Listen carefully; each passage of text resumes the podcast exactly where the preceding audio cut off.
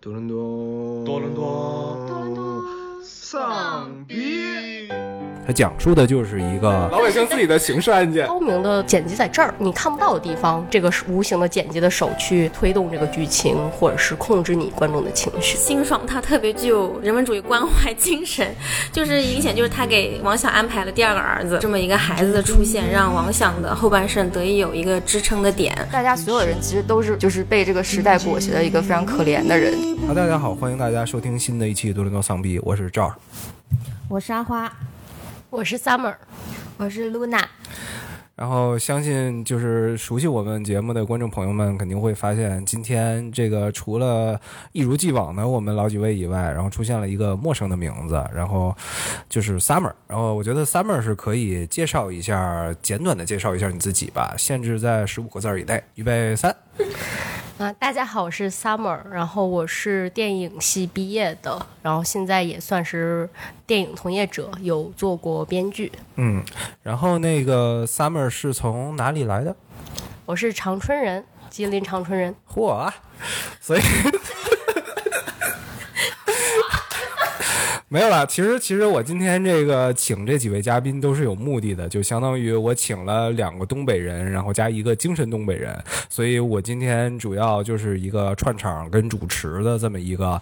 呃呃角色。然后主要我要把这个舞台就是留给几位东北人跟精神东北人。为什么呢？因为我们今天要聊的剧就是最近特别火的一个辛爽导演的《漫长的季节》，它讲述的就是一个呃老百姓自己的故事。啊、也不不不光是老百姓自己的故事，老百姓犯罪的故事。对，那个有谁可以就是介绍一下这个《漫长季节》的剧情呢？呃，漫长的季节这个故事，它是发生在九十年代末的东北，呃，但是它呃跨越到二零一六年吧，好像是，对。它是一个呃持续了那么多十几年的一个故事，嗯、它呃主要是发生在一个呃非常典型的生活在大厂区的一个家庭，然后这个家庭里的儿子他叫王阳，然后他遇到了一个从外地到他们这个本地化龄来上大学的一个女孩，从此她就开始了呃呃发生了一系列故事吧，然后也并且也卷入了一系列犯罪事件，然后并并且王阳在最后也失去了自己的生命，就剧透完了。果然果然是老百姓自己的故事，老百姓自己的丧事儿。这听着像一个普法节目。不是老百姓自己的刑事案件。对，然后可能我再补充一下，然后其实这个剧大部分的剧情是围绕着王阳的父亲，呃，王老爷子。不是那个王想去去去展开的，就是因为有这个，因为王阳是一个命案，然后同时就是他的这个呃当时的女朋友，然后就被认为就是也是死了，然后就是被碎尸了，所以就是然后作为父亲的王想是在一直就是这十几年里就一直在追查这个凶手，反正就是这么一个故事吧，对吧？对老百姓自己的凶杀凶杀故事，对老百姓自己的凶杀故事。然后那个，其实我我相信啊，就我们甚至都不用介绍这个剧情，因为我相信大部分的听众朋友们肯定已经看过这个剧，因为我觉得这个剧其实特别的火，而且它是那种我觉得是对于我来说是那种现象级的火。然后我觉得可能我们可以呃稍微聊一聊，就是就你在这里边印象比较深的一些，无论是镜头啊，或者者是一些这种呃怎么说呢，故事情节呀、还有一些你印象深刻的演员，就是我相信剧情的话，咱们可以就介绍到这儿了。我觉得可以聊一聊这些。我觉得它整个剧本的文本是比较参考两个，一个是韩国的《杀人回忆》，然后另外一个是日本的《白夜行》。嗯，它这个基本就是套这个两个故事盒，因为嗯，一个是成年人的线嘛，然后一个是这个他们下一辈青年的线。然后沈墨这个角色，因为他就是受到了他这个大爷从小就是一直呃性侵他，然后控制他，然后他有一个弟弟，呃，在私下里面帮助他，用暴力的手段，包括王阳也是呃用自己的方式去帮助他，所以《白夜行》的故事也是和他故事盒是一样的，女主角都是小时候受到过这样的伤害，然后有另外一个男性角色帮助她，然后这个剧就是把这个男性角色分成了两个人，就是弟弟和王阳两个人，然后《杀人回忆》它是韩国这个电影，它也是用嗯、一个系列的谋杀案，然后呃把在谋杀案底层，其实它是反映那个时代社会的动荡的事情，所以嗯、这个漫长季节也是这样一个结构，就是用一个碎尸案，它反映的也是当时时代背景的一个故事，社会对人们的影响，所以呃，它很巧妙把这两个故事结合在了一起。嗯所以你会不会？那如果说从这个故事上是比较像这两个片子的话，那你觉得镜头上呢？它它有没有什么借鉴呀，或者它是有自己一个独特的这种拍摄的风格呢？我是觉得辛爽他是国内很有自己风格的导演，但是嗯、镜头上我觉得也有不少借鉴了韩国电影的地方，他很多镜头都让我联想起很多韩国电影，就是或者说可能说就怎么说，韩国电影在近几年来是亚洲嗯比较出彩的嘛，然后也是拍了好多这种社会现实的东西，所以我相信就是说亚洲导演去向韩国电影学习也没有什么不对的。然后尤其是一开场那个玉米地，就是一当时我看我一下子就想到了那个《杀人回忆》，也是开头一片玉米地，而且就是包括那个角色，就是只有他一个人这么多年还在念念不忘这件事情，就是那个感觉，就是瞬间就是让我联想到了，所以就是他的那个氛围和镜头上都是有些模仿的地方。嗯，然后节奏上我也觉得是有一点像呃美剧侦探。嗯哼。然后，如果就说到镜头的话，我觉得其实，呃，我我虽然不是专业的，但是我在看这个剧的话，因为这个剧其实有很大的成分，它是双线叙事嘛。一方面它描写的是九七九八的这个时代，然后还有一方面描写的是一六年的这个时代，所以我觉得它有很多这种就是年代与年代之间转换的性镜头，它会用的比较巧妙吧。就比如说我有一个印象，就是好像是王响吧，他当时站在那个楼的门口，然后这个摄像机就转了一圈，然后直接就从二零一六年转到一九九七年，同样的景色，然后同样的这个位置，但是一下就从老年的王响变成年轻的王响了。我觉得这个就是它有很多这种转换镜头转换的很巧妙，就让你不觉得说是这个一下很突兀，为什么一下就跳到另外一个年代了？我觉得它有很多东西其实它转换的很顺滑，我觉得这个是一个说导演的一个比较高超的这种镜头剪辑能力跟一个叙事能力吧。我觉得能把这两个年代的故事用这种并行的线去讲好，其实挺不容易的。嗯，你说到这儿，我就突然就是想到他当时有一个转场，就就就就周哥刚才说到他这个转场的运用，我就想到他有一个就是细节，我还挺记忆深刻的，就是他当时就是呃有一段是本来是描述那个王阳年轻的时候就是遇见沈墨，然后他就是一直在等沈墨，然后就就下雨了，然后他就浑身就湿透了，然后。之后这个镜头就慢慢变成这个王阳坐在桌子前，然后对面就是王响，然后这个王响就是一个老父亲，他就对着他的儿子就浑身湿漉漉的，然后就就就准备了一桌菜，然后就抓着他儿子的手说那个人回来了，就是我要就是帮你报仇，然后就是那个当时那个王阳浑身湿漉漉的，其实就暗示他当时死的时候就是也是就是浑身都是湿的，然后他这个转场就是从过去突然就转到现在，我觉得就当时我觉得还挺巧妙的一个一个方式。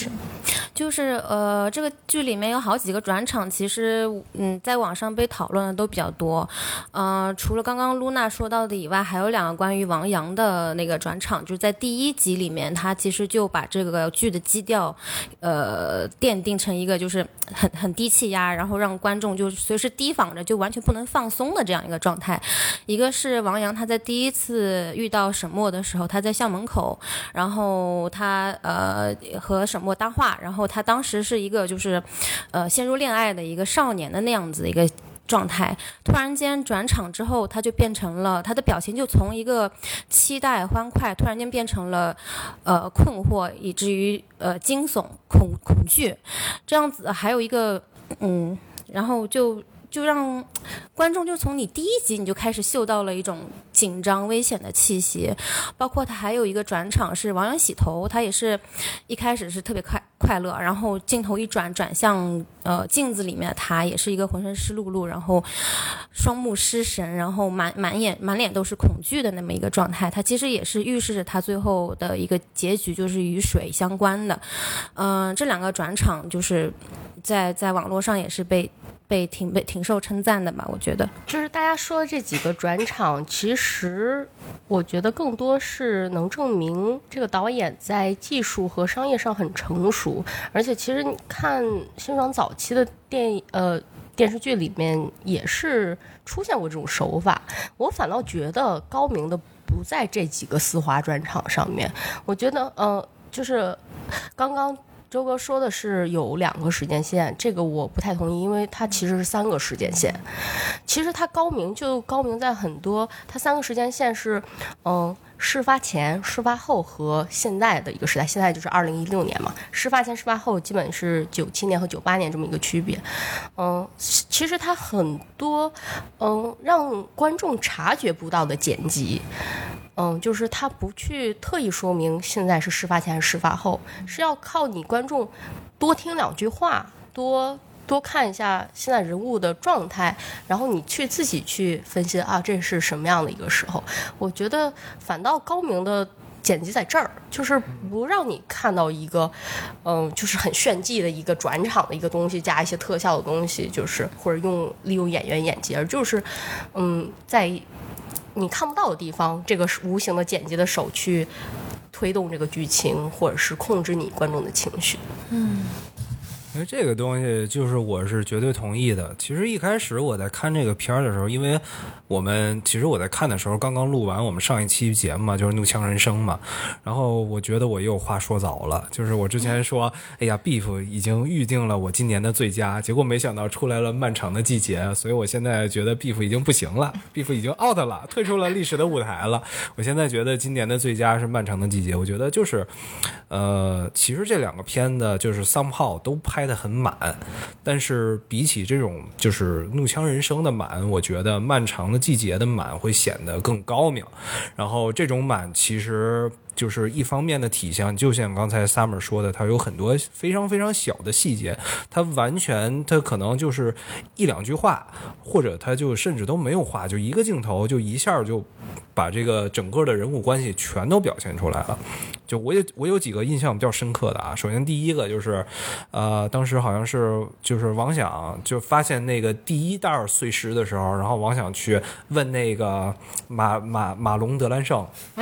就就对，就是那个探长马德胜说这啥呀？这一袋的东西。然后马德胜说这碎尸案。然后直接王响当时就哕了。嗯，对。然后后来送到医院了嘛。然后送到医院，然后后来就是他是因为就是相当于见义勇为，然后发现这个尸体的第一人吧。然后就有报纸过来采访。然后当时厂长就过来探望他。然后。厂厂当时那个照片是厂长站在丽娟的旁边，丽丽丽啊，对对，丽丽茹的旁边，不好意思，对丽茹的旁边。然后那个王想被被挤到了特别一个边缘，但是这个就后来就响应了，就是因为丽茹跟厂长有奸情，所以他有好多东西，其实在这种小细节里就已经在很很多集以前就已经告诉你这事儿了。然后再包括就是说那个这个好像也有很多其他的博客说过，就是说这个彪子。一开始看上例如，其实他在。第一次就是看上例如，并不是在那个救护车里边，而是在救护车外边的时候，就是标的是在那个厂区周围、案发现场周围的。但是他的眼睛一直没有看凶案现场，一直在看那边就是捣鼓救护车的例如。所以这些小细节就一下就是，其实从话外就已经把很多的人物关系，就是用这种非语言的这种状态就已经阐释清楚了。所以我觉得这个是一个，就像 Summer 说，它是一个特别高明的一个地方。对，还有一个就是我在二刷的时候注意到一些细节，然后我就觉得这个剧它是充满了一种宿命感，嗯，比如说第一集刚开始的时候，彪子他买了一个车牌嘛，然后那个王翔给他检查了之后，他说你这个车泡过水。然后我当时第二二刷的时候，我注意到这个细节，我就浑身起鸡皮疙瘩，因为到最后大家都知道彪子他就是，嗯，那个车就开进了河里，然后他死了的嘛。然后第二个细节也是很强的宿命感，是啊、王想他在他儿子就是王阳的房间里面就是。掏东西，然后掏到了一本诗集，呃，然后他就念了一句，他就说那那个好像是说就是，呃，我我死的就是。呃，比我父亲早，然后我母亲什么就是唱了挽歌什么之类的，那个其实也是预示后来就是他们整个一个家庭的命运。我觉得这个就是还挺写的挺完整的。我记得好像还有给什么过生日，然后什么说祝大家就是长命百岁，然后吹了一下蜡烛还没成功，所以就是我们也知道后来他们这个死的死的死，就是反正就说明这个愿望没许成功嘛。他其实这种宿命感就是在这个剧里面，更多很多时候是一种文学性的那种体现，就是如果。如果这个剧拍的不好，把很多这个东西放在里面，观众会觉得很俗，会觉得哪有那么多巧合。但是他就是因为他拍的很高级，让你觉得反倒是一种，嗯，就是一种文学性的东西在里面。包括像彪子他，嗯，就是出车祸前一天嘛，他就是有人问说你怎么不买彩票？他说我没这命。然后第二天就是他出车祸瞬间是因为他溜神去听彩票，他中了大奖，就属于就是在死之前中大奖这个故事，就是我讲出来，我觉得这个都很俗，但是因为他拍的好，然后他就应了呃你说的那个宿命感的那些东西。而且就是这个也是导演非常有细节的一点，就是我记得他那个中奖彩票的号码就是二零年九月份的真的中奖彩票的号码，是一模一样的。对对对，那那个中奖人是王是那个叫什么彪来着？公标。彪吗？公标，对。然后我觉得，其实说到这个，我就觉得，就是又说回我刚才说的这个满，就是我觉得这个是一个很很巧妙的一个东西，就是其实这个呃导演，因为这个片子好像是历时四年还是历时两年才才拍出来的这么一个片子，就其实导演在这个剪辑片子的时候，其实在这里边留了很多很多的东西，留了很多很多细节，留了很多很多伏笔，然后我觉得就是对于这种无论是怎么说呢？考据党或者文青或者这个马马大帅实际观影爱好者来说，就是这片子就是福音，我觉得都是值得二刷、三刷、四刷的。然后作为一个伪文青来说，我印象最深的就是那个彪子跟丽茹看电影，然后看的是彪子演的《春春春风沉醉的夜晚》，对雇佣雇佣。对，说说，然后最后那丽茹不还说。我瞅我瞅这男的咋长得这像你呢？对，然后最后他说：“哎呀，我……”然后彪子说：“哎，我老烦俩俩男人在这儿雇佣雇佣的了。”对，所以我觉得他有好多就是这种细节，我是特别的喜欢的。他相当于他是一个，呃，就如果你没有看过这个体系，你没有说接触过，无论是文艺片还是东北文化，还是这种之类的，你看他有的时候是看不出来这些细节的。所以我觉得就是这些小细节其实都体现。了，就是这个怎么说呢？辛爽导演对于这片土地深沉的爱吧。嗯，我再补充一点，就是我们呃。时不时会说，有的剧、有的电影，它是导演把观众当傻子。他其实就是说，你又拍出来东西，你然后你用台词又讲了一遍。呃，这个毛病我觉得在这个剧里没有。呃，我举一个例子，就是他嗯、在很多惊悚推推理悬疑剧里面会经常用到镜子这个符号嘛。然后在这个剧里面其实也用了很多次，特别是在一些就是多人在场的情况里面，你用镜子以后，你就可以。可以让观众更完整的看到这个场景里每一个人他的动作细节、表情变化，然后有会有一个更加完整的一种一个一个呃一个概念。我举举一个例子，就比如说是那个马德胜他去找沈墨大爷的时候，他们俩在沈墨的房间里面聊天，然后这个时候镜头拉远，然后啊、大娘走进了这个镜子里面，然后去给马队倒水，然后同时把这个银色的热水瓶引入观众的视线，其实就是给。给出了一个预警，就提示观众之后要把这个关注点放在这个重要的物件上面。另外一个作用呢，它就是通过镜子去表现，呃，人物之间的紧张关系。就比如说马队他，呃，借喝水的之际，他一直。用余光在观察大爷，其实就是提示观众说马队已经注意到这个水平是个重要证物，然后更加怀疑大爷。这样就是既节省了台词，但是又把整个紧张的气氛给烘托出来。我觉得这个表现特别好。我刚刚就是真的想和你说一模一样的话，就是这个导演不把观众当傻子，嗯，就是这个是很多国产剧犯的错误，然后这也是再次证明了辛爽他作为导演有多成熟，然后。而且除了你说的那个镜子这些隐喻象征符号，它里面还有很多东西都是一直在串着的符号，就是反复出现的。嗯，比如说像是彪子的鸽子，其实鸽子第一次出场时候，因为那个那时候就是刚第一集吧，我还在想说，当时还还处于一个我还在想分析电电视剧的一个状态，对，就忍不住职业病，对，这一就定是个符号。对我当时就在想说，说哎，这个有什么用？因为我觉得那段剧情是有点拉慢节奏的，我就想说，我得注意一下他后面有没有用这个鸽子。结果果然他后面还真的有用，而且就是它是有意义的。鸽子就是一个自由的象征，所以他最后离婚，他放手了，他把呃，他让丽茹走了，他把鸽子也就直接放了。然后包括呃，就是不知道有没有人注意到，就是第九十十一集有彩蛋，其中有一个彩蛋就是，呃，讲彪子怎么和丽茹真的走在一起了。然后丽茹说她不能怀孕，然后彪子也说那以后总得养点啥，所以他就这个鸽子也是一个。包括还有一个还蛮搞笑的片段，就是他看鸽子说：“你这鸽子怎么不下蛋啊？”其实就是它一个符号，它有很多地方可以去运用。然后彪子最后嗯车祸落水之前，就是挡风玻璃上有个倒影，也是一个鸽子飞过去。对，就是还是呃因为就说彪子就拿彪子的符号说吧，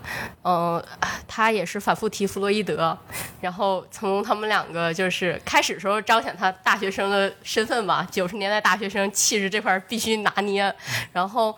呃，包括例如来找他，他们两个亲热戏那段，然后也是从兜里掏出弗洛伊德，用知识武装。后来他跟例如走，他其实就弗洛伊德就是梦嘛，梦的解析嘛，他就说我给你的店取一个名嘛，叫如梦。他他和例如的婚姻或者他的这个人生就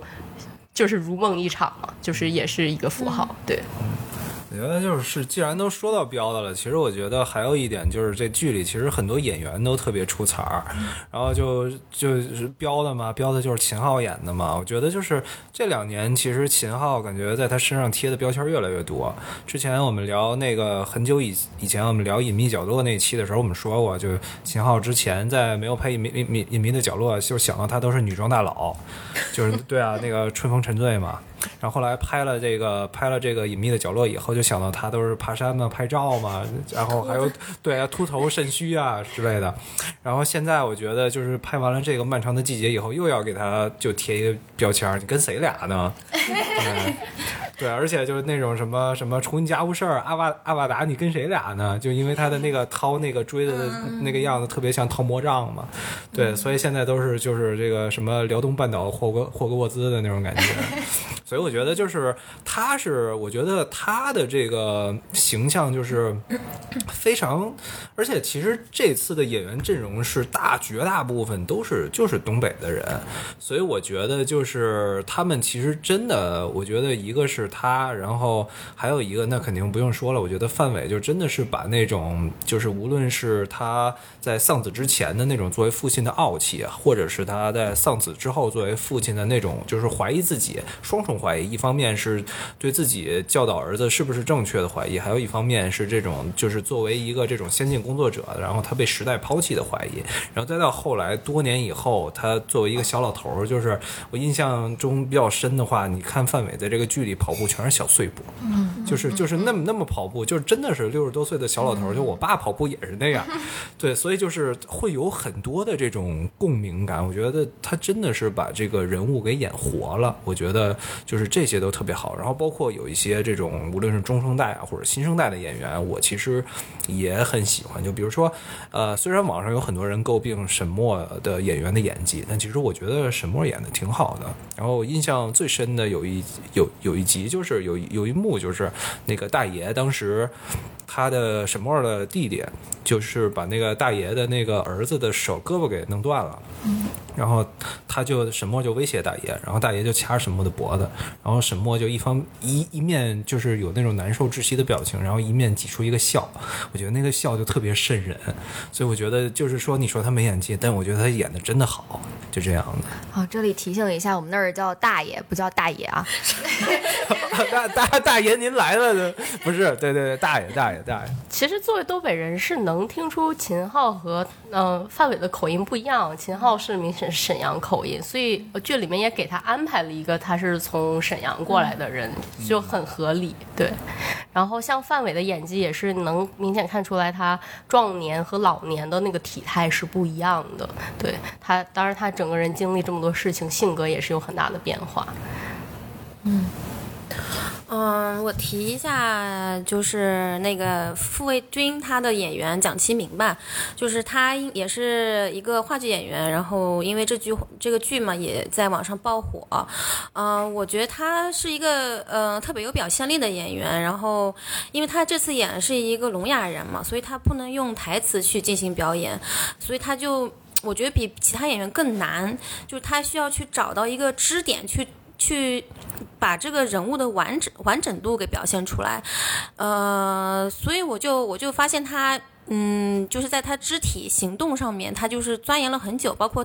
包括就是他，呃，他其实是一个小混混，他没有什么文化，然后也也其实没有没有经过良好的家庭教育吧，所以他的呃走路的姿势，包括他拿东西，就是他打手语，其实他他都有一种那种社会上那种流里流气的那种感觉，就是这种人我，如果是我在现实生活上，现实生活中看到这种人，其实我会感到挺害怕的，就是我觉得这个人挺狠的，就是包括他的眼神啊什么的，呃，包括他打架之前，他可能会有一撇有有一丝邪性的笑容啊什么的，我觉得这个是狠人。然后他还有两次他是发出了发出声音的，就是两两次嘶吼，呃，一次是在他那个录像厅，他的那个好朋友隋东被。被揍了，然后他当时就是，嗯，一改往常那个嚣张的那种气焰，然后就跪下来求对方，就说不要再打了，不要再，不要再伤害他的朋友了。然后他等人走了之后，他就躺在地上，发出了就是他整个剧。第一个声音就是嘶吼，就是嗯，聋哑人他在嘶吼的时候一定是有巨大的绝望，啊、然后第二个嘶吼就是他喜欢的殷红，他在被他姐姐碎尸了之后，他也是一个人独自拿着那个他送给殷红的发夹，然后发出了无声的嘶吼。我这这两幕我觉得印象非常深刻。用用无声的嘶吼祭奠他支离破碎的爱，是散装的爱情。散散装的爱情，对。然后可能说到这个，说到他的话，就是我也想提一下，就是他小弟那个叫隋东吧，是吧？嗯。其实我觉得演的也挺好的。然后、呃有一幕我印象比较深的就是那个，呃，有一个大哥，好像当时是在是在这个店里调戏了沈墨还是怎么着，我就记不起来了。然后他那个后来就被那个就是隋东这帮人给堵了。然后一开始就隋东一个人拿骑那个小摩托车去别那个汽车，就把那个大哥给别下来了。然后那个大哥下来就看只有隋东一个人，还特别嚣张，还抽了他一嘴巴子。然后抽完以后，隋东就在那儿笑。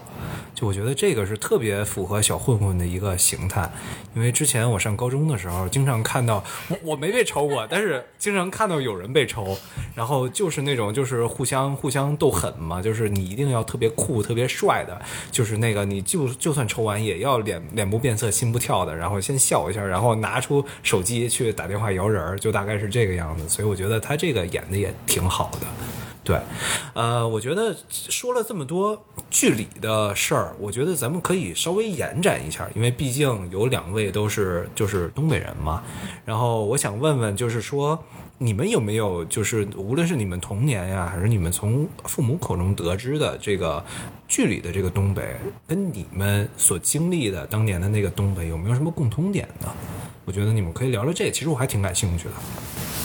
因为我是长春人嘛，然后长春也是很有名，就是长春一汽第嗯、第一汽车制造厂，嗯、所以我就是厂区里长大的，嗯、和这个剧里边他整个的生活状态是很像的。但是汽车厂就是没有太受到下岗潮的冲击，有被呃裁员了一部分吧，但是嗯、呃因为现在还在嗯、呃很好的运营着，所以相对来说状况没有剧里面这个厂子这么差。嗯，所以就你们厂里可以想象，应该没有碎尸案。没有，那看来是没有。对，但那个年代就是整个东北还是挺混乱的一个状态的。就是我是听我爸讲的，就是那个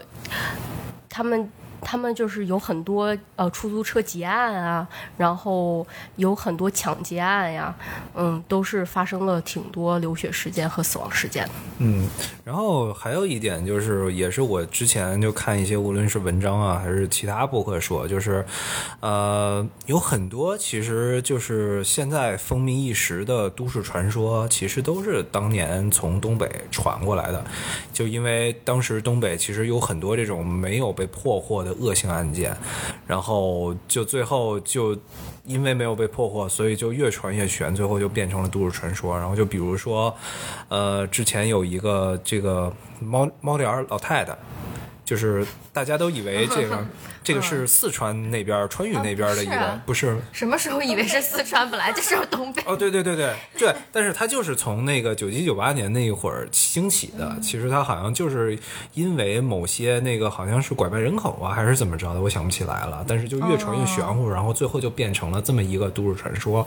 然后包括当时我觉得有好多，其实有好多这种重大，就你看就是有好多重大这个刑事案件，其实当时都是在东北发生的，就有很多这种就是那种什么暴力去抢银行啊，或者那种跟警察火并啊什么之类的，包括就是那阵儿有好多，我记得呃，可能两千年左右吧，我印象里就是有很多这个中国拍的那种纪实性的那种呃案件的电视剧，我印象我想不起来名字了，但我记得就我在上小学的时候看过很多，然后有一部印象比较深是管虎拍的，然后是就是一部这种纪实性的犯罪片儿，然后但是绝大部分这种片子的发生地都是在东北，就所以就是当时我我作为我虽然不是东北人吧，但是我对东北的口音特别的熟悉，就因为。当时好大部分的这种刑侦剧里边出现的全是东北口音，然后包括就是那个那个时候特别早的孙红雷演的那个大哥嘛。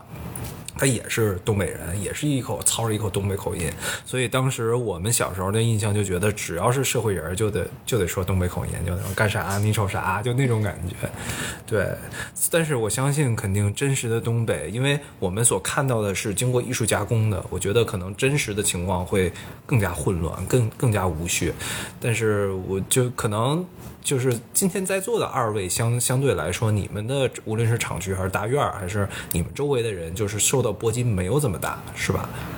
嗯，就是我是就是我也作为就是哈尔滨人，我也说一下我的就是经历，就是呃那个时候九七九八年嘛，就我还很小，所以其实我个人对这个影响其实没有太大感知，但是我就有印象，我小时候就有听我妈和我姥姥在聊，她就说她很担忧，说什么那个单位里可能是是要选谁下岗，就很怕选到自己头上，就是我有听他们聊到过这个事情，但是后来就是就可能就没没有影响到我妈的工作，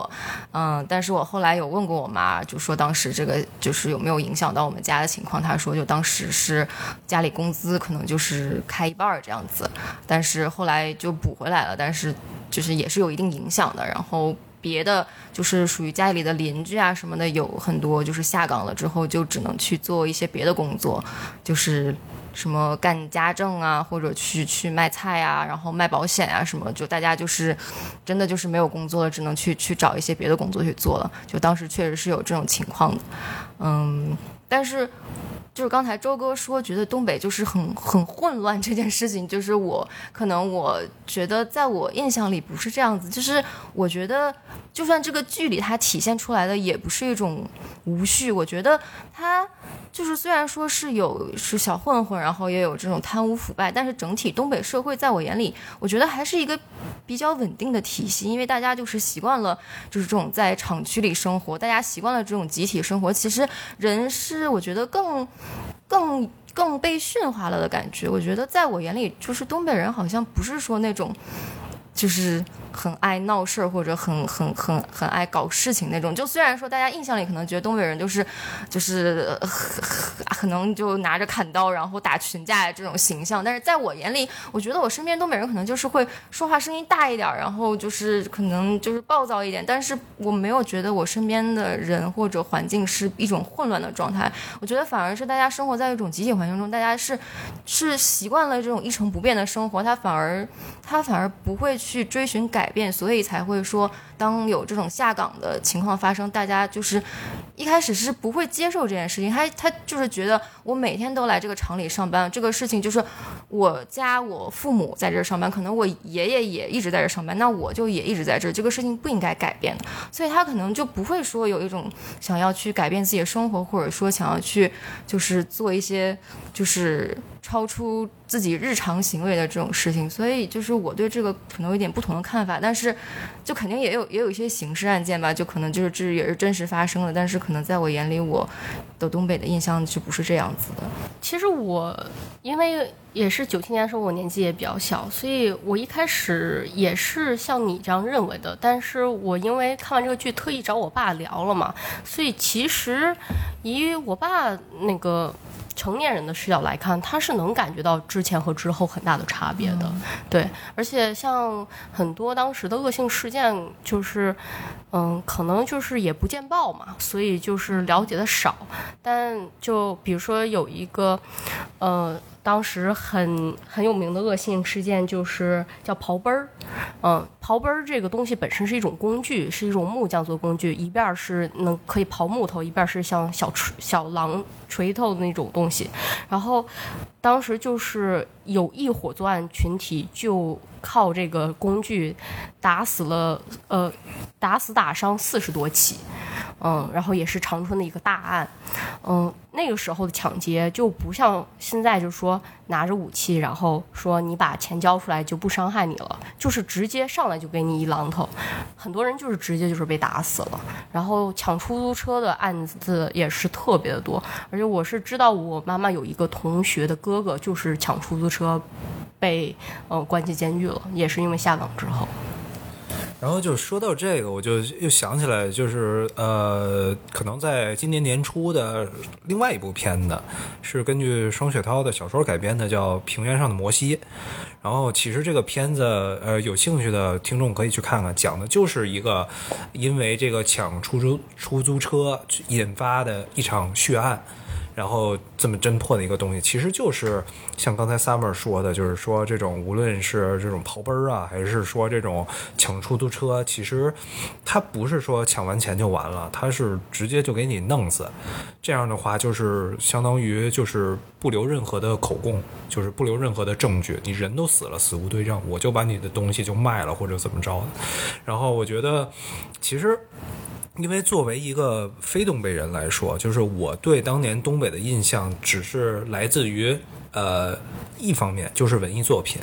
所以我对所有的东北的混乱其实都是源源自于无论是电视看的这些大案要案的这种纪实片儿啊，还是我记得呃在两千年的时候有一个特别火的网文叫《东北往事》，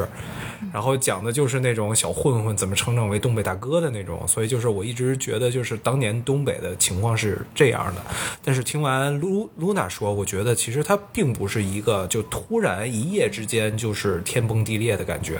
它更多的是一个这种慢慢的哀落的这么一个感觉吧。呃，你你你你会有这种感觉吗？它是一个慢慢的就是衰落并死亡的这么一个过程呢？对，那这个肯定这个事情不是一夜之间发生的，就是属于说有个下岗这种情况，或者说这个工厂的它的效益越来越差这种情况，它肯定是就是一年一年你逐渐看到这个工厂效益不好，然后可能大家的收入都会变得越来越不好，然后大家就开始另谋出路这样子，它肯定不会说一夜之间，然后就是大家整个人的性格就变化了，然后就是。就是我还有一点，我是觉得说，就是这个剧里它表现出来的，就是说，就是即使大家都下岗了，即使这个厂没了，但是它表现出来这些厂里的人，大家也都是各自去找不同的工作做，就像这个王想他去开出租车，然后这个彪子好像就没有什么正事儿，就跟着一起去跟跟着一起去开出租出租车，然后呃那个就是马队不知道干什么去了，然后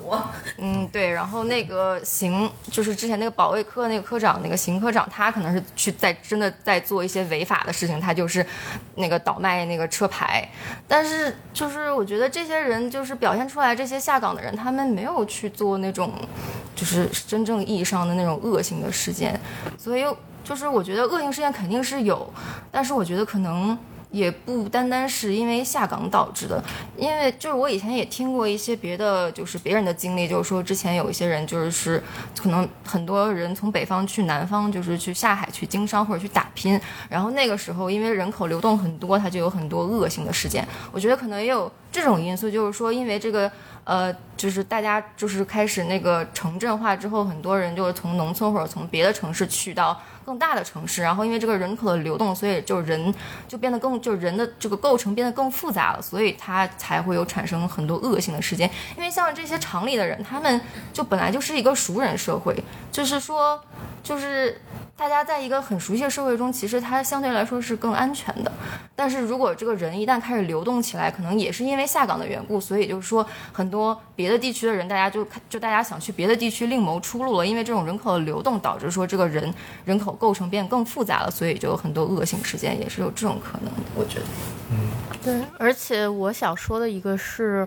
嗯，咱们去聊，其实我们是有一个幸存者偏差的一个视角的，然后，嗯。刚好说下岗潮这个时间也是和我们家就错开了。九七年刚好是我爷爷已就是正在退休的一个年纪，然后我爸爸也还是很年轻，就属于其实受影响最严重就是剧里面说的王想，嗯，这波人，他们就是其实你想他们真的很惨，他们嗯五可能五十年代左右出生，然后就赶上三年灾害，然后上学的时候刚好又是上山下乡的一个年纪，没有去。认真读书，然后年纪轻轻的进厂，可能就是那个进厂那一段时间，真的是他们人生的一个高光和辉煌时期。他们对这个厂就是很有荣誉感，很有参与感。但是他们又赶上了九七这波下岗潮，所以其实他们的人生是很受打击的。嗯，其实刚才那个露娜有一个点，我觉得说的挺对的，就是他其实是。我觉得就是这种所谓混乱的现象，它其实是一个人口流动造成的。然后我又想起这个剧里边，就比如说这个剧里边的那个傅卫军，然后包括他的小弟，其实他们并不是厂里的编制，对，然后他们是是一个外来者的状态。然后其实就是更多的，它是一个这种。呃，它不能叫打破旧体制，而是一个入侵到旧体制去造成混乱的这么一个存在，在这个剧里。然后我觉得可能就像露娜说的，就是当年的东北也许也是这个样子。呃，可能本身的话，就是因为这种。惯性，所以可能这种厂区本身还是维持着一个状态，但是它是一个分崩离析的。然后同时又由于这种有外来的这种人物介入里边，然后它慢慢的就变得越来越无序，越来越无序。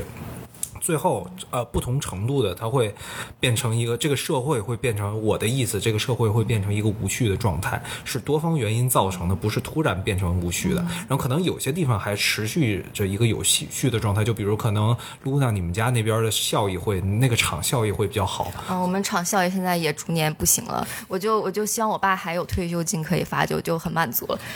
对，那就说明现在这个效效益还是不错，能持续到现在还能发退休金。对，有好多。厂就没了嘛，对，所以我觉得是相对那些比较惨的厂，就我觉得从这个剧里我看出来的是，他最后回归了一个原始的，呃，以暴制暴的一个方式，去真正的去怎么说呢？去满足自己的欲望，或者说抒发自己的仇恨吧。然后其实这个我觉得又是这个剧，呃，另外一个我想说的一个点吧。然后。之前我们聊过辛爽的那个隐秘的角落嘛，然后当时我认为那个剧的一个主旨就是在阐述人性的绝对的恶，然后我觉得这个剧其实也是在阐述呃人性的恶，但是我觉得它是有条件的恶，就更多的它又比隐秘的角落更近了一层，它阐述出了人性的复杂性，就他觉得就是。也许我们每一个人都是受害者，但同时我们每一个人又是他人的加害者。我觉得在这个剧里最最具体的体最具象的体体现就是沈墨嘛。我其实就是想到一句话嘛，是平均庸那个《天龙八部》，就是“无人不冤，有情皆孽嗯，对。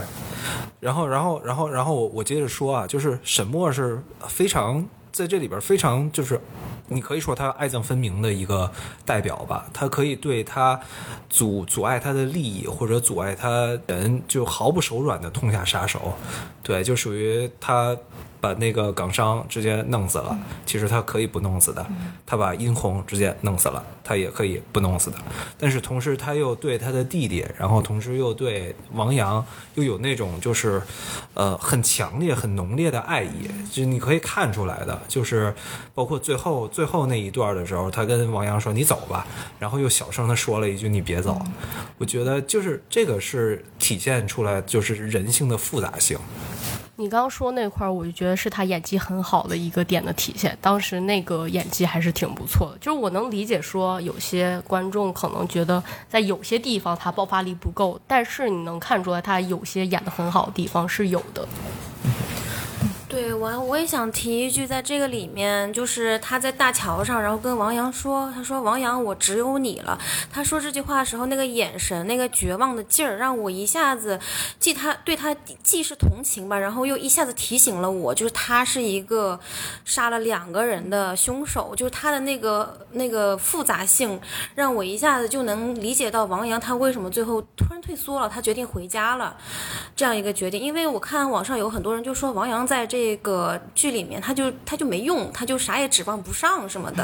然后觉得说你你在那个设身处地，你在想就是。他真的有必要去抛弃他的家庭，然后去跟沈墨浪迹天涯吗？可能对他来说，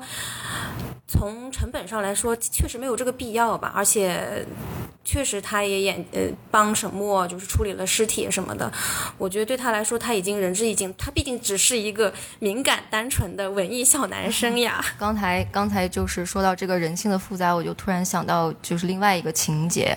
就是呃剧里那个邢科长他后来就是去那个倒卖车牌嘛，然后这个剧里这三个大老爷们儿就是去去追追他，然后把他摁倒在地上了，然后就开始搜他的身，然后当时就是我的印象，可能我觉得这个人就挺坏的嘛，因为他之前就又诬陷王阳，然后他又就是就是开挪用公物，然后自己就出倒卖那个工厂里的设备，然后就觉得这个人就挺坏的，就是特别的精明，然后又心眼儿特别坏，就觉得他们把他摁倒了，就就挺开心的，就觉得赶紧从他身上套点线索出来，然后他们就在他身上搜，然后他就捂着一个地方，就不想让大家看到，然后就是到最后就还是还是没办法，然后就他们把他那个手扒开，发现是一个尿袋儿。我当时就看到这个场景，我就突然特别特别难受，我就觉得啊，这个人之前我就觉得他这么可恨，然后结果他其实大家所有人其实都是。就是被这个时代裹挟的一个非常可怜的人，就是大家就是经历了这个下岗的这个这个事情之后，大家每个人过得都不好。就是这这三个就是主角和这个人，他们虽然说可能一开始有一些对立，但是你看到他们每个人生活的现状，都觉得大家都很悲惨。就是可能每个人就像周哥说的，每个人可能就是既是受害者又是加害者，就是大家就没有人就从这个这个事情中能就是脱身，或者说有一个善终这样的感觉。我就觉得就当时看着挺难过的。对，然后就像露娜说的，我觉得这个剧就是最好的一点，就是说，真的是他把几乎所有的人物都立起来了，就是说，所有的人物都不是一个只是单面性的脸谱化的呈现你一面东西，而是他真的是多面性的，就是把每一个人物的不光一面，而是各种不同的侧面都会展现给你。就是说，这个剧里没有特别讨喜的人物，但是也没有就是特别就是让人恨之入骨的人物。就是你要真的说有的话，可能就是那个大大爷，对，大爷大大大爷大爷，对对，真的是大爷。但是，我又我又我又回头想啊，就是说你要真的说这个，呃，大爷他为什么这么招人恨？他会不会有他自己的原因？就就就就像我刚才说的，所有的受受害者，可能所有的加害者，可能以前都是受害者，也许他在。很久远的他的年轻的时候，他也受过一些什么各种不同的阴影或者虐待，然后才导致了他的这种变态的这种扭曲的性格。你说到这儿，我觉得厂长好像也挺可恨的哈。但是你要帮厂长想想原因嘛？一劳永逸啦。对，但是如果这么说的话，就是说，呃，他们就属于那种戏份太少的。如果就是连他们都那个，就是也会有这种侧面的展示的话，我觉得觉得那这个剧的话，真的就是你拍它现在十二集，你拍五十二集都都不止了。但是我的意思就是说，呃，几个主角是有侧面的，但同同时我觉得就是就是现在想，因为这个剧里边，就是我觉得就是不能抱着这种爱憎心去看一个剧，就是不能觉得啊哪个人好好啊哪个人好坏，我觉得这本身就是一个剧的失败，因为所有的人，我觉得都是他应该是有可爱的地方，他也有可恨的地方。然后话又说回来了，就是我们刚才聊的，其实很多都是这种就是大是大非的，都杀人呐、放火呀什么之类的。其实我觉得就是。对于这种就是可爱啊或者可恨的讨论，其实它还有很多小点。我我刚才就想说了，就比如说，我就说王响的这个夫妇吧，就是其实，在他的这个怎么说呢，在他们两个的演技里，就让我看到了我爸妈的影子。就是我爸就是有点像王响那样的，他会任何东西都上纲上线的跟我说。然后我妈就真的就像王响他媳妇儿那样，就真的会是那种过度的保护我，担心，哎呀，儿子啊，你今天吃没吃好啊，睡没睡好啊？你晚上回来的这么晚，是不是有事儿啊，什么之类的？然后一遇到事儿就会就那种慌神呐、什么之类的。一方面你会觉得他，我当时看的时候，我就真的是就直接共情了，我会觉得，一方面他好烦呐、看他，但是一方面我又知道这就是就是一个母亲在对待他儿子的时候的那种无私的、无条件的爱。那我说到这个，我就想想到了一个点，其实我也想说的，就是说，呃，之前我们不是聊过那个《引入尘烟》嘛？然后阿花说，就是看《引入尘烟》的时候，觉得自己客气了。就其实我现在想，就是它是一个，呃，怎么说呢？强共情跟弱共情的那么一个感觉，或者强煽情跟弱煽情，就是我觉得，呃，引入尘烟失败就失失败在他试图以非常，呃，无论是配乐呀，还是剧情啊，还是故意卖惨呀，他试图把你去强行拖入一个情境，让你与其共情。但是我觉得这个强行拖入的这个手法本身就非常的不利于共情，或者说非常的坏。但是这里边我觉得有很多小的细节是他其实并没有刻意的想去煽情，但是他就从生活中流露的这些东西就会让你产生共情，同时就会被这种小的细节给感觉到。然后我觉得这可能也就是为什么呃。最后一集的最后五分钟里，再回首那首歌一响起来，然后雪一下，然后人物群像一出现，我直接就热泪盈眶了。我是觉得下雪那段拍的太好了，所以我是希望其实结局是停在下雪那段了，不要再往后加了，因为那个下雪的把所有人那个情感都串在一起，就是达到了一个情感的高光。然后刚才赵师说到，就感觉这个王想和和他这个就是老婆就很像他父母，我觉得他就是我就是觉得这个王响和他老婆就非常像我姥姥和我姥爷，你们俩是差 辈儿了。俩差辈儿了。占我便宜。就是因为我真的是看那个范伟那个老年就角色一出来，就是那个小老头儿的那个形象，就真的就是一个就是非常像我姥爷。我姥爷就是也是很瘦，然后一个瘦瘦小小的一个老年人，然后然后那个他这个老婆美素，就是我当时记得有一个印象，我就还挺深刻的，就是他一开始他说他那个就是左眼皮跳嘛，然后我们中国不就是就是有那种迷信，就是左眼跳。哎，是反了，左眼那他是右右眼皮跳，右眼皮右眼皮跳的，还是右眼左眼左眼跳财，右眼跳灾嘛？然后他就是觉得右眼皮跳，就觉得就不。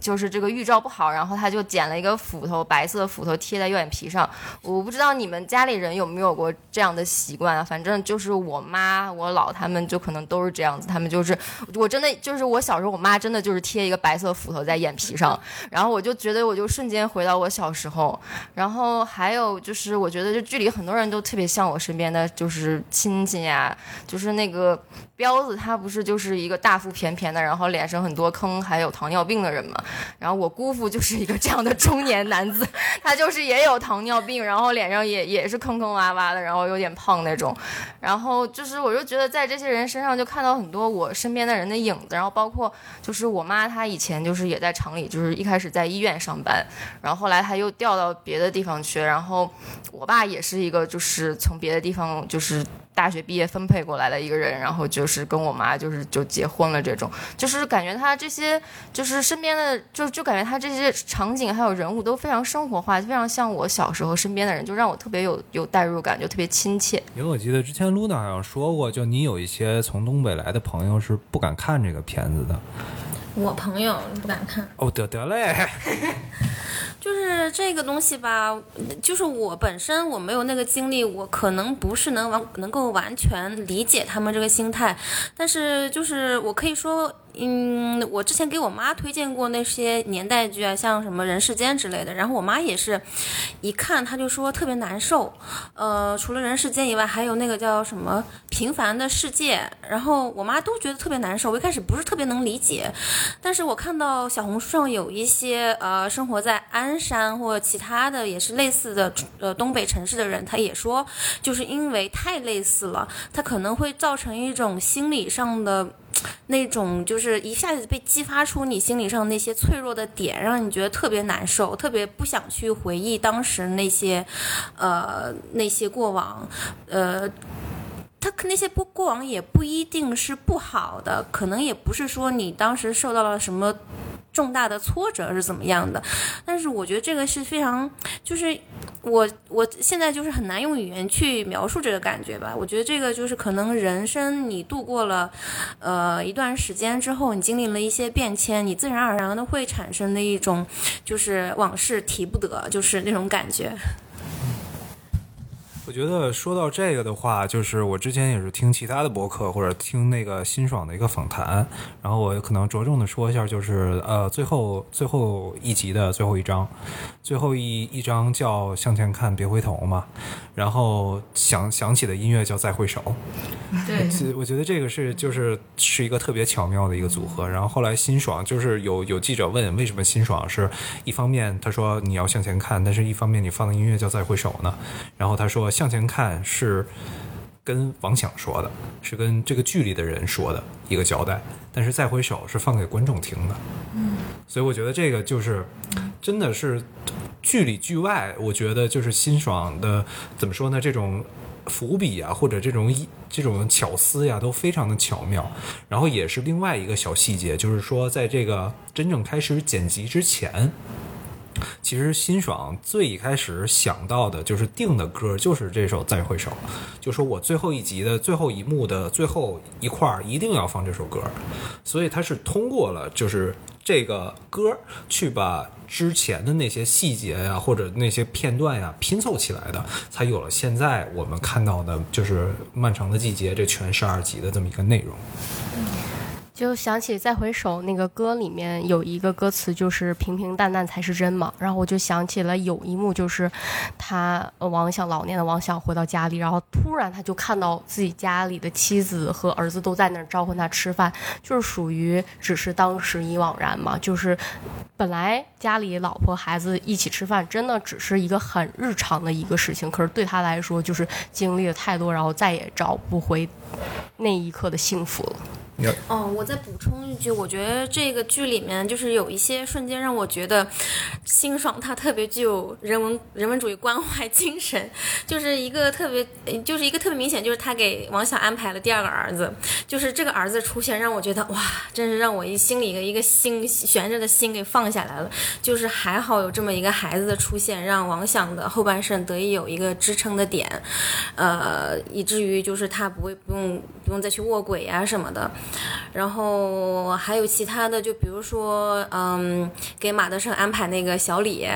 那个狗也是，我觉得就是这这个就是有很多小点嘛，让我觉得真的就是辛爽，他是还是一个浪浪漫主义的人。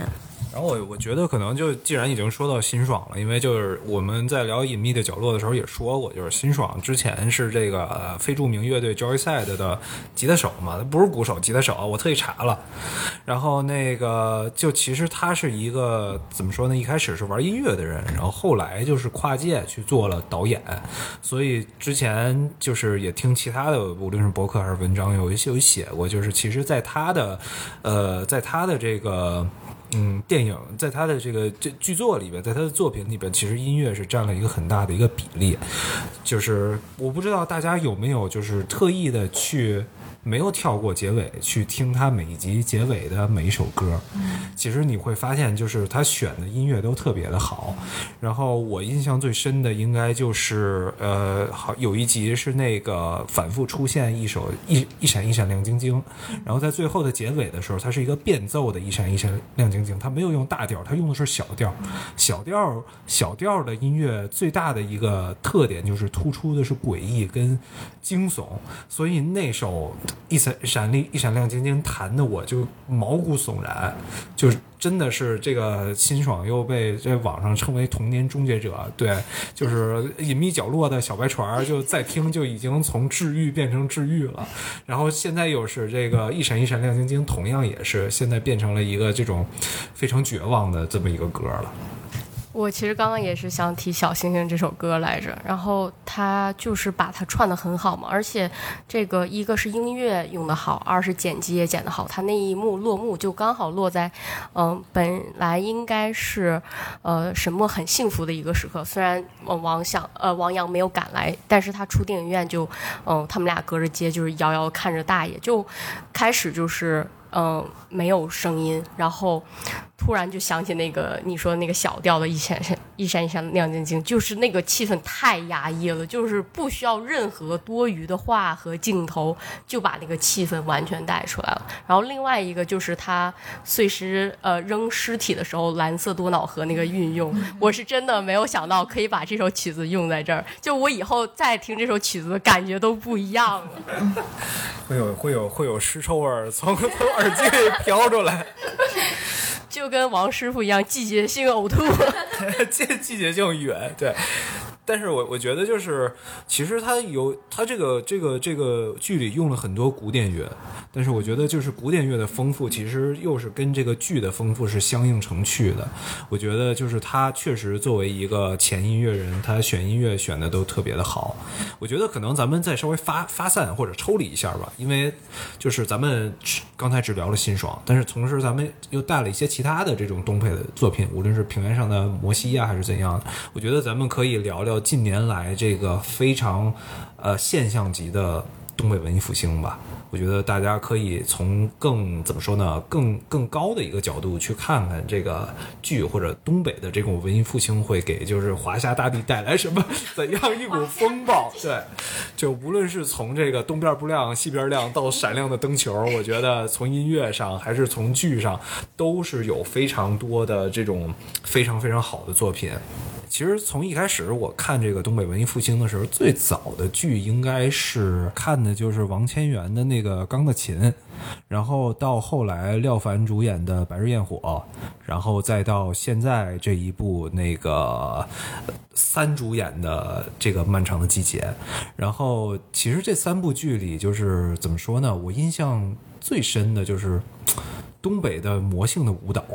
就是不知道为什么，就是在东北的片子里一定会出现这种很有喜感的舞蹈，然后但是同时它虽然是喜感，就是它看起来很搞笑，但是我在看完的时候又同时就笑着笑着就哭了那种感觉，就是你越看越苦醋，越看越萧瑟。就比如说，我就举这个《漫长季节》里这三三人尬舞的那一段，就是你一开始看觉得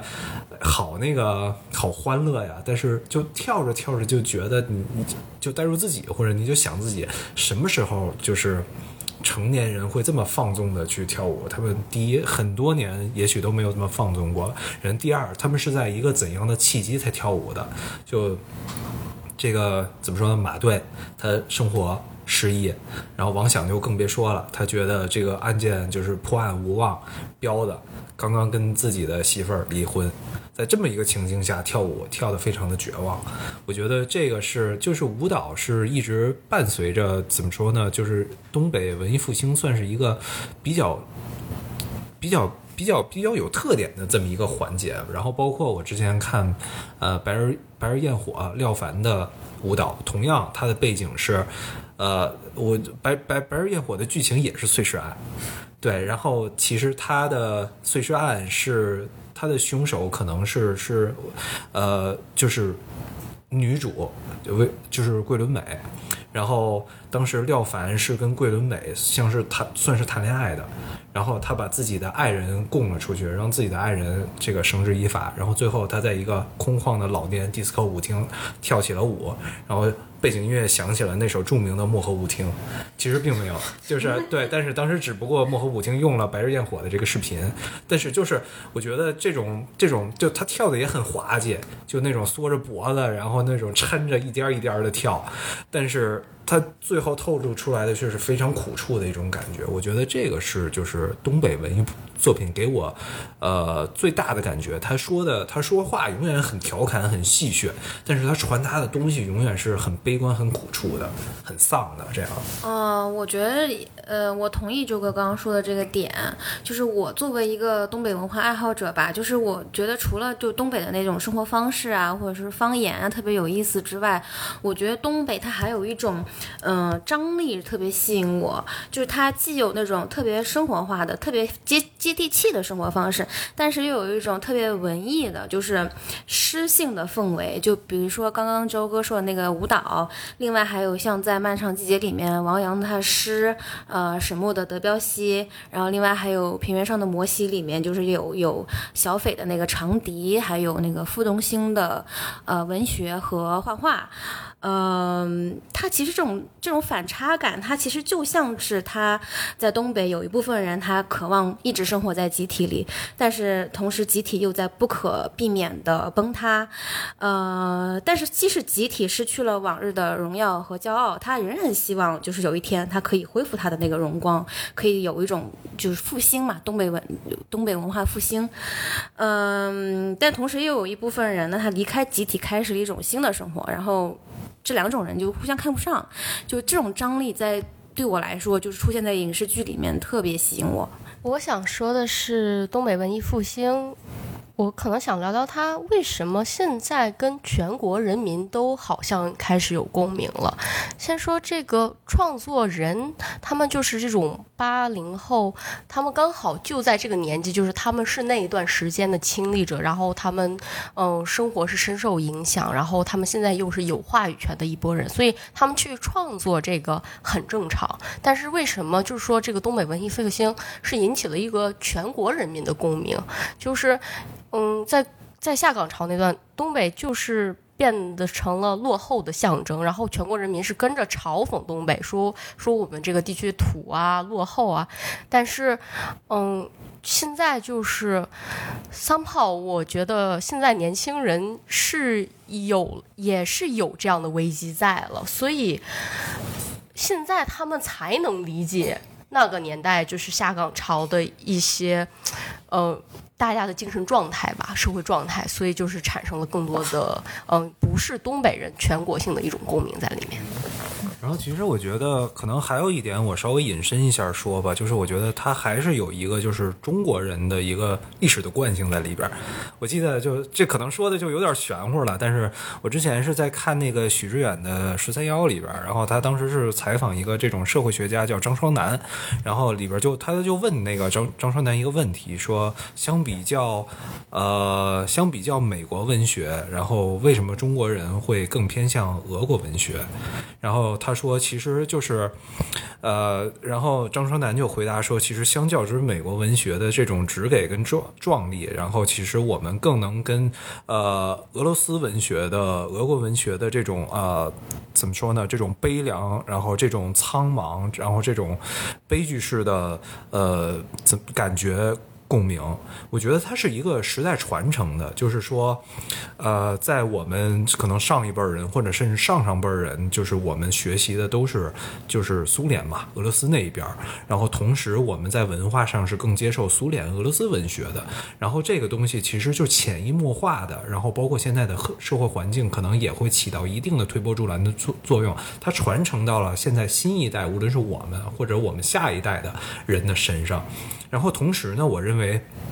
其实东北的文化跟俄罗斯的文化是有有很多相似之处的。我觉得他们都是苍茫的，他们都是悲壮的，他们都是一个就是悲剧式结尾的。但是我觉得就是东北，我认为东北的这种文艺，也许若干年以后不能说超过俄罗斯，但是它可能会形成自己的一个派别，是在于东北还有。喜剧还有调侃在里边，就是他是以一种轻松的方式去，呃，去总结或者去传达了，就是最悲壮、最惨、最丧的内核。我觉得这个是让人可以更更容易接受自己的命运的残酷以及社会的一种悲凉吧。它是比俄罗斯这种只给的告诉你人生是没有意义的这种这种这种苍凉要更能让人接受一点吧。就是当我们每次每每想到自己的呃怎么说呢，生活不顺遂，然后我们到了中年陷入了。中年危机，然后，但是最后我们听到的就是你瞅啥？你跟谁俩呢？我有闪亮的灯球，对，然后抡抡吧，把老太太抡上天了。他是会在这种丧的情境中给你一种慰藉的感觉的。我认为这个就是在当代的这种社会情绪下一个非常符合当代的社会情绪。一方面，我们的内核是丧的，但是我们希望有一些轻松的东西帮我们缓解这个东西，而东北的文化恰恰符合。了当代的这个社会潮流，所以它必然会复兴。好，我觉得这个也非常符合我们多伦多丧逼的主题。对对对对对，扣题了 扣题了。我觉得就为这个，咱大家得走一个，走一个，走走走一个，没啥了没啥了。来来来来来，夹走一个，对。这空喝都是都是空空气，都是空气。那我想说，他面对丧，东北人用这种幽默去解构他，更能体现出我们民族里面那种更坚韧的东西。嗯，对，所以有的时候你在看那个《漫长季节》里面，你会觉得，哎，那个中年三人组挺逗的，但是你在笑完之后，你就莫名觉得有一种，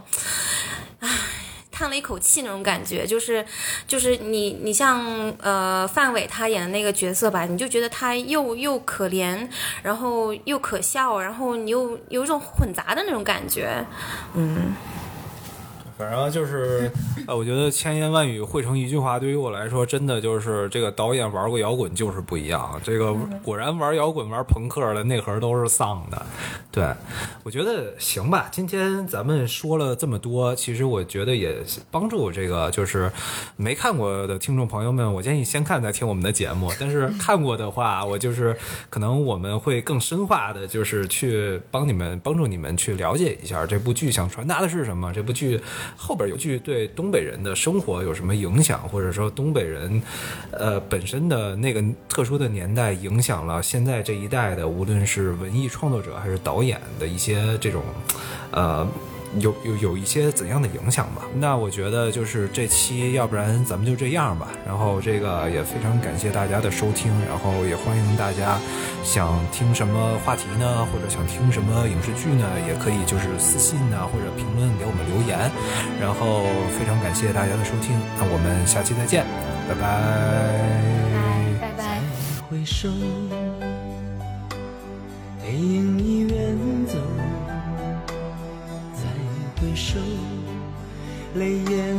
朦胧，留下你的祝福，寒夜温